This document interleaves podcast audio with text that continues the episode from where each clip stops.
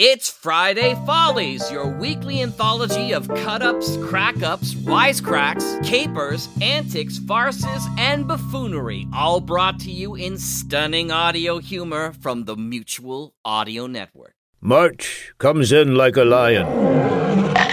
And here at the Mutual Audio Network, we ain't lying when we say we have bells in the battery number 107. The gang drives into Reno for some gamboling and some gamboling. See, there are two different words there. Oh, look look 'em up. And that is followed by Rude Alchemy, Carver Crane Bottom Academy, with an exclamation point, episode 2. Was it murder? Carvey thinks so, but Headmaster Crustwedge has other ideas. And they say that Friday Follies, like March, goes out like a lamb.